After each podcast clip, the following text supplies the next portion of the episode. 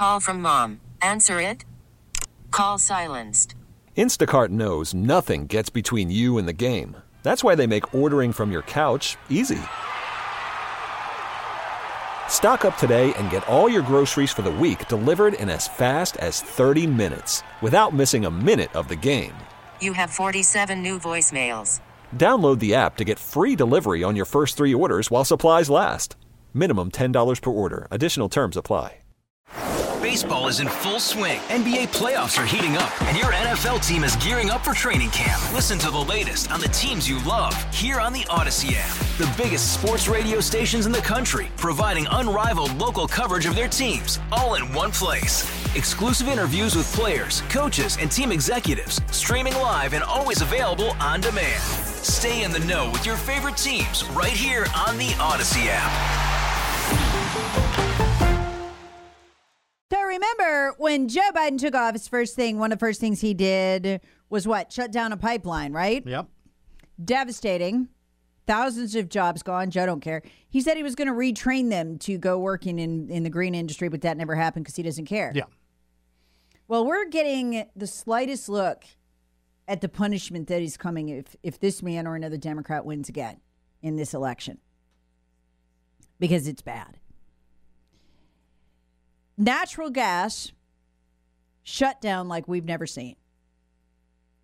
White House, the White House is directing the Energy Department to expand, expand its evaluation of uh, something called the Calcasieu Pass 2 proposal. It's a 546 acre terminal site in uh, Louisiana. It's a $10 billion project to export up to uh, to export up to 20 million tons of liquid natural gas per year. They say they will not make the decision on whether they will smash this $10 billion project until after the election in November. So you can tell what the first day of the new term's to look like. Jobs, bye bye. Um, the the the Biden, according to the New York Times, Biden told the, the Energy Department to take a closer look at that proposal and 16 others in the pipeline for natural gas. Natural gas that would flow to Americans, be used in our devices, but the bulk of it would go overseas. So we could sell it. Folks, if we have if you want to have a prayer of having a dollar that is not crashed and destroyed, uh, of of having some way to survive with a 35 trillion dollar debt, we have to sell our natural resources. There's no other way. We don't have another way forward. Uh, the Energy Department's Biden directed review of that project, $10 billion natural gas project in Louisiana, could mean bad news for an additional 16 proposed liquid natural gas terminals uh, that are currently within, they're, they're moving through the permitting process. In other words, he's destroying the permitting process. He, this is what they're telling you. He will after the election. We're, we're just not going to harvest our natural gas anymore. And it would be uh, it, it could also bring a historic decision, the New York Times is saying. This is true uh, because the Department of Energy has never rejected a proposed natural gas project because of its expected environmental impact. So, what Biden is saying is, hey, we're going to start continuing, we're going to start considering climate change here. Oh, and the billions of dollars you guys have spent exploring, screw you. Okay. Let's let's look at this in a factual and unemotional way right now, okay?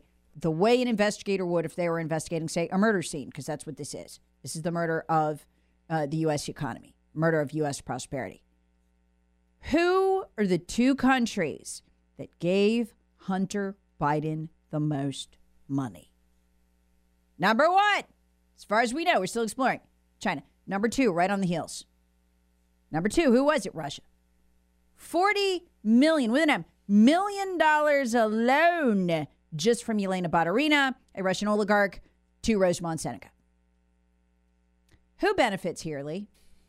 Well, the Biden family. well, yeah, I mean that goes without saying because Yeah. they're the most important. But I mean after Yeah, after the, that, because they go first. The Russians and the Chinese Right. This, we, we used to have an America first policy in this Yeah. country. Now we have a Biden first policy. Right. But so after the Biden's benefit or benefited in the past, since I guess the cocaine right went right up Hunter's nose, whatever.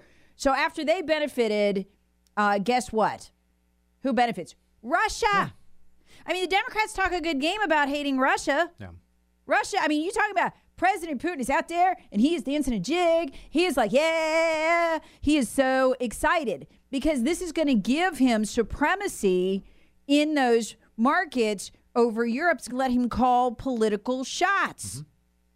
Because guess what? They're going to have to depend on Putin's natural gas. They're not going to stop using natural gas, you liberal morons. Yeah.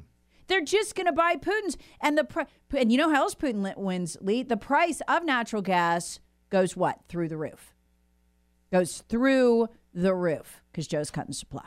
And what does Putin do with that cash? He continues to buy weapons to Sure. continue the war in Ukraine, Sure. which we continue to fund Ukraine. I, I mean, it's just, it's a money pit. Right. So this idea that this is going to do anything to stop climate change or and by the way, the reason that the United States of America and Canada are the only two countries to meet their climate goals, including yes, under Donald Trump, eat that liberals, is because of natural gas. Right. It's so clean. It's not It perfect, but it's it yes. And so as we have used more natural gas and less coal, that is that is what we've done. Hey, Rob Bradford here. I have set out on a mission with my good friends at FanDuel to prove what I have known for some time baseball isn't boring.